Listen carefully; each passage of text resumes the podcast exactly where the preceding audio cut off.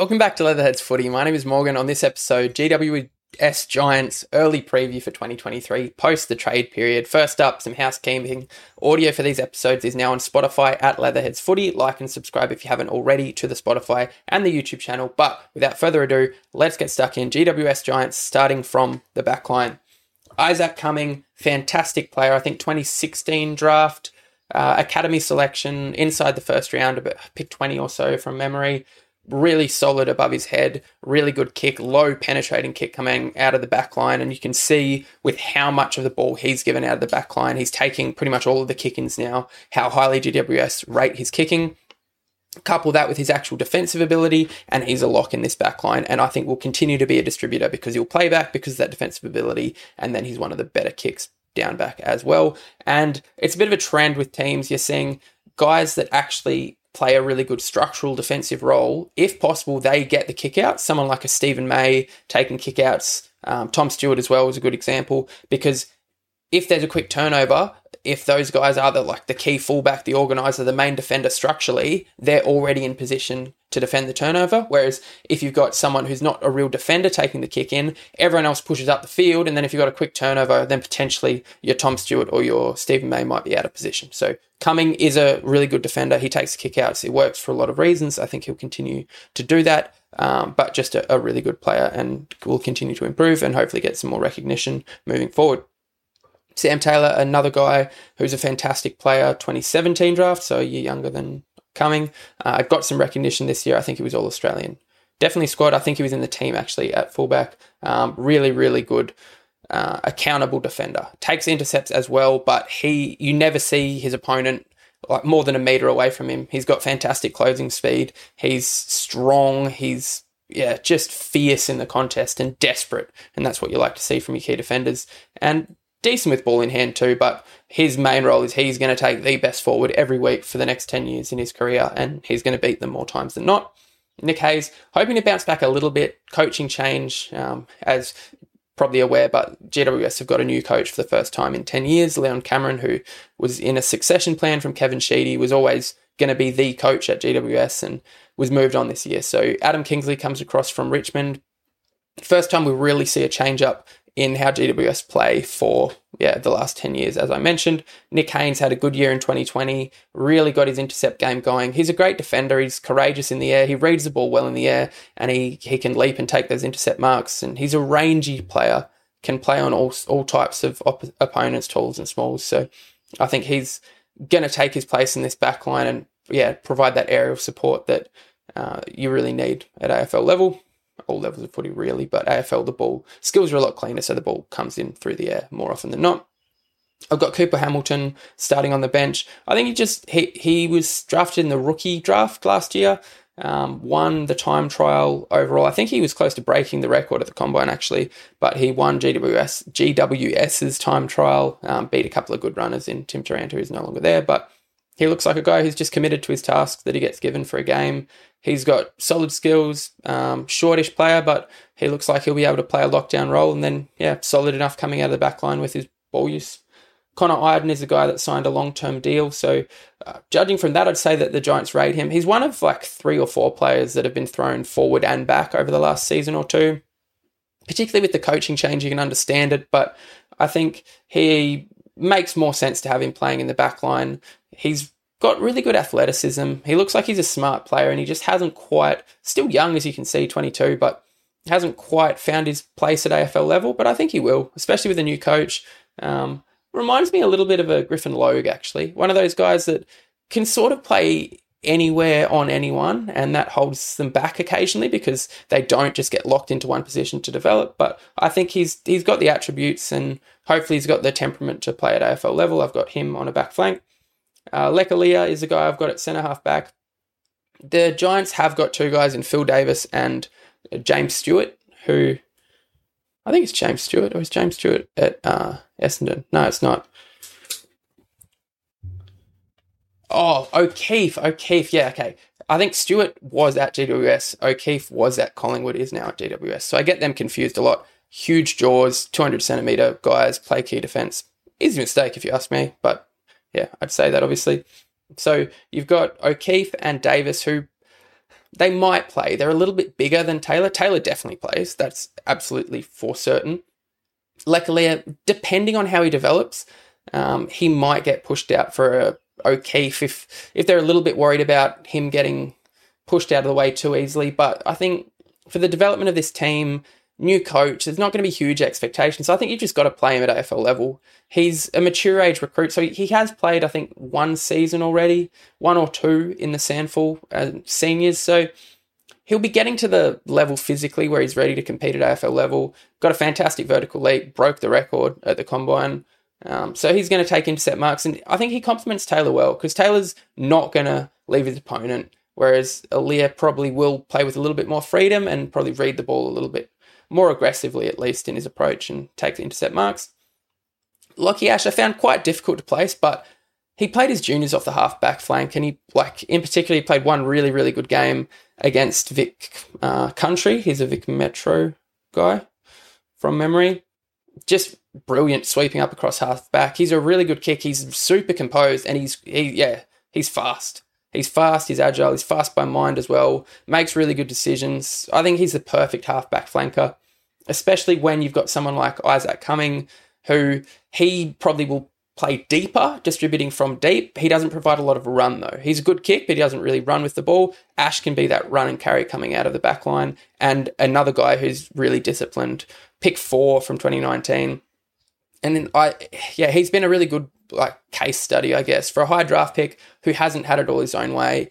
Got given a little bit of free reign across halfback and yeah, racked up big numbers, but then he's been given tagging jobs. He's played on the wing, he's played midfield rotation, and I think he's shown that he can do pretty much anything at AFL level. I think halfback is where he'll be most valuable, and particularly Kingsley coming from Richmond, they love to attack off halfback, and I think Ash would fit perfectly into that game plan, as will Jacob Wehr, another mature age recruit really got his chance for the first time last season and just like mainly showed off his skill, which is his left foot kicking. He's a fantastic kick, has got really good penetration, good touch, but he's just a classy player. Even though he's really, really slightly built, not physically strong, but he seems to get to the right um, places, doesn't look obviously scared of contact. So I think he's he's up to AFL level. And another guy who just brings a little bit of ball use to this backline. Um, once again, Richmond style, you'd assume coming with Kingsley, and they'll want to attack off half back. That's backline. Moving into the midfield, this is where things get really interesting with the Giants because there was lots of coverage over it. They've lost essentially three midfielders. They've lost two guys that were staple midfielders and one young developing guy who I think's a gun, by the way. Tanner Bruhn, we'll get to him in the Geelong video, but they've lost essentially three midfielders and it I think it's a good result because GWS had a lot of their assets through the midfield, and I don't think they were getting as much bang for their buck uh, for the guys that are on big contracts and big name players, to put it that way. But they weren't, they didn't have enough positions in the team for them to play. There's only so many midfielders you can play. You need key forwards, you need small forwards, um, you need defenders, obviously. But it's cleared it out. You can kind of see what the midfield is going to look like. You've got your guys that I think will be starting in there uh, and Green, Cogs, and Kelly. I think they complement each other well. You've got Green who can win heaps of contested ball. Cogs offers that agility and speed. Kelly with the class, probably a little bit more of that outside mix. Uh, I think I think it'll work nicely. And then um, yeah, Ward offers that grunt as well and uh, physicality. But starting from Callaghan on the wing, he's a guy who I think would have played a lot more footy last year if he didn't get injured. He was coming off an interrupted uh, under 18 year as well, so that away that never helps. But the glimpses that we saw is this guy is fantastic. Tall, 190 centimeter midfielder, awesome left foot kick again, like many left footers. He he kicks the ball beautifully. He's got a wicked sidestep, which you wouldn't expect for someone his size. The way that he moves is a little bit uncanny, and yeah, it makes me think he's going to be a really special player going forward.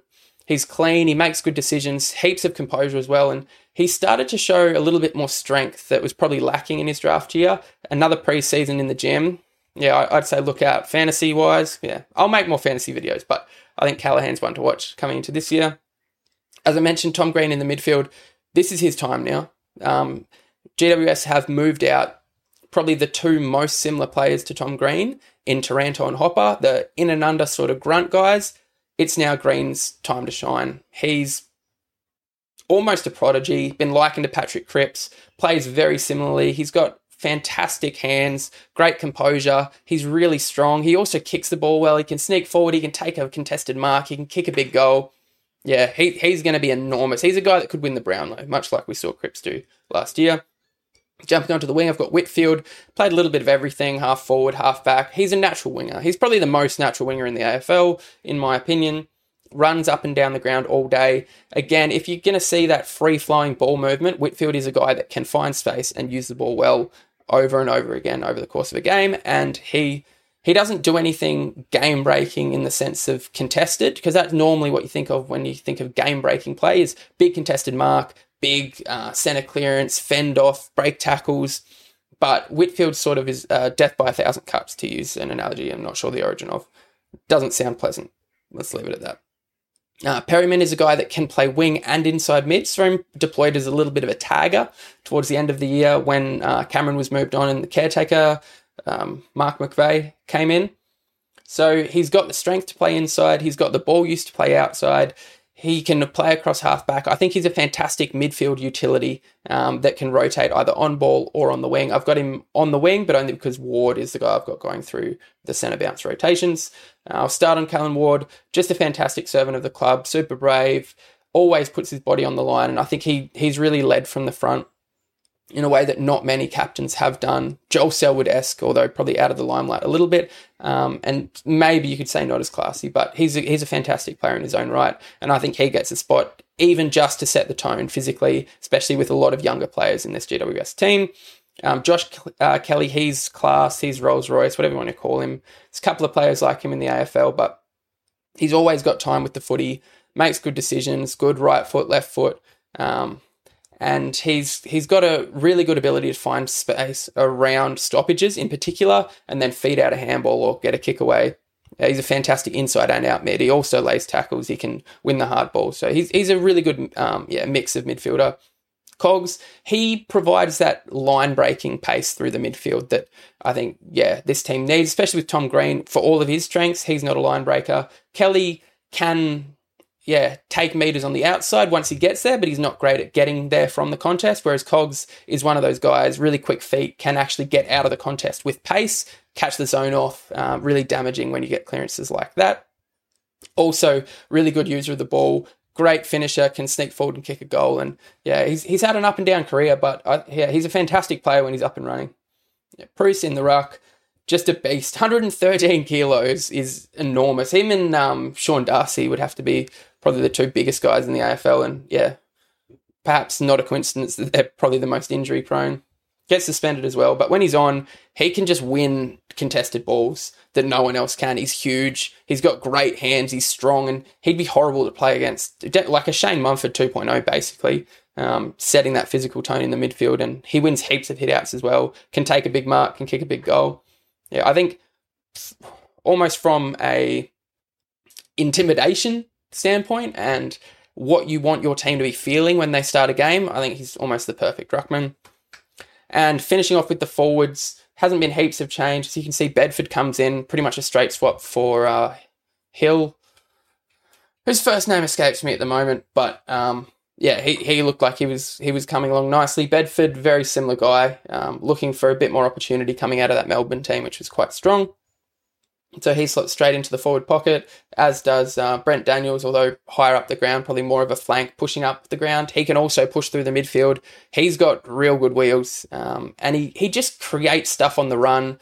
Um, got a good sidestep. He's yeah, he's that X factor. You want you want guys like that in the forward line. He's not just straight up and down. He does things that the opponents aren't expecting, and yeah, really creative. Great kick inside fifty as well. He's, he was rated very very highly for um, sort of score involvements and how well your team re- retains the ball when you kick inside 50. Jake Riccardi, the keys were a little bit difficult apart from uh, Hogan. I considered putting Matt Flynn in there um, to give Preuss a little bit of a chop out in the ruck, but in the end I settled on Riccardi because he can push up the ground really well and provide that link. So he's not he's not really going to be a stay at home forward. He's going to push up all day, just work to give his defenders and midfielders an option uh, if they're in trouble, they can kick down the line to him or they can find him on a lead.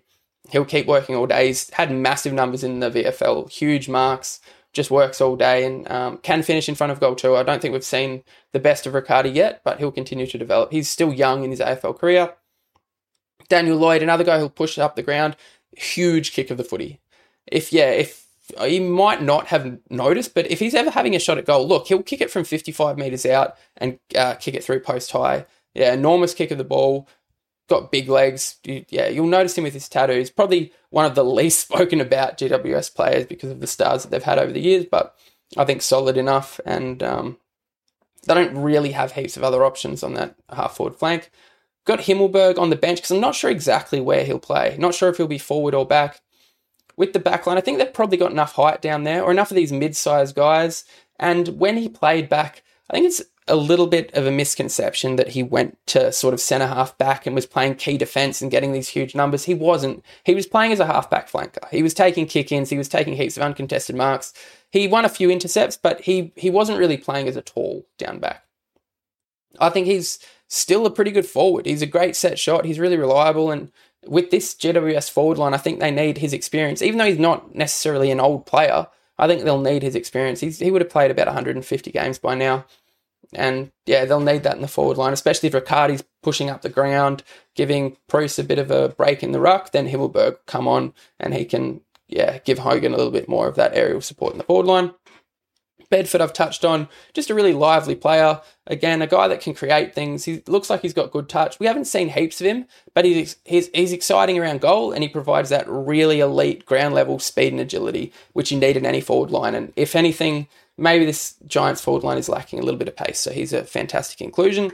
Jesse Hogan seems like he's had a career of 20 years already and he's only 27. Yeah, started off at Melbourne, picked as a 17 year old. Maybe that's why his career feels so much longer uh, over to Fremantle and then GWS. But he's a guy with immense talent when he can get on the park. Maybe hasn't quite.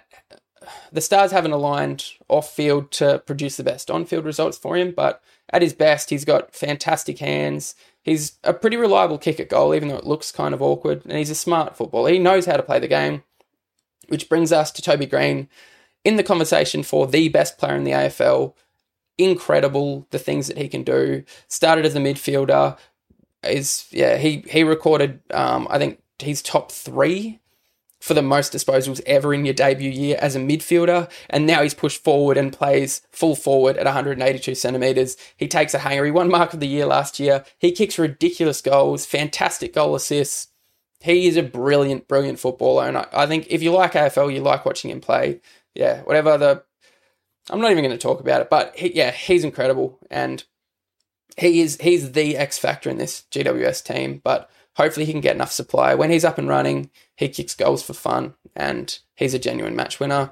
Finally, James Peatling, another guy who moved from defence to the forward line, or vice versa, as it was for some of them. But in his case, he ended up in the forward line, kicked a bag of three, three, two goals, something like that when he first got there looks lively. We'll just have to wait and see what the new coaching staff think, but he seems like he's got pretty good fundamentals and he's got an eye for goal. He's willing to take on the goals and yeah, that's not to be underestimated as a skill. Guys that are know where know where the goals are and are willing to back themselves to kick a goal. And I think he can do that. So he makes the team for now, but this is six on the bench, so one will drop off.